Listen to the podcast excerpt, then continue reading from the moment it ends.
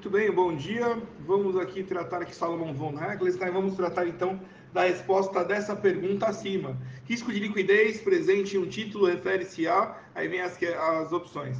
O que é risco de liquidez? Risco de liquidez é quando você tem um ativo e poucas ofertas, né? Você tem alguma coisa para vender e pouca gente para comprar.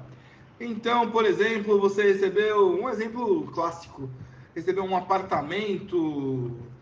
uma cobertura no Higienópolis, valor 30 milhões, você vai ter dificuldade para encontrar alguém que tenha 30 milhões para pagar num apartamento. Então, você, com esse ativo, você vai ter um risco de liquidez. Então, resposta A, impossibilidade de se comercializar um ativo por preço justo. Você vai ter que abaixar o preço dele para entrar próximo ao mercado.